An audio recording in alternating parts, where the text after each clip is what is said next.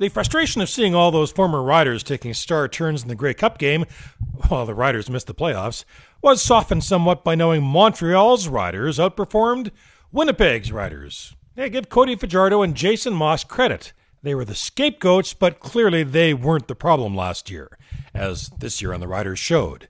Cody showed all he needs is an O-line in front of him. So, good on them. And Darnell Sankey, who also endured last year with the Riders. Montreal was a team that people picked to be dead last. Ownership problems, an exodus of talent.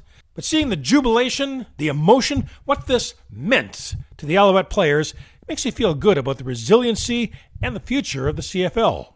It was a victory for the underdogs, the misfit toys, as Fajardo called them. Now, he is the most outstanding player of the Grey Cup. And Rider fans can only reflect on how that came to be. I'm Murray Wood.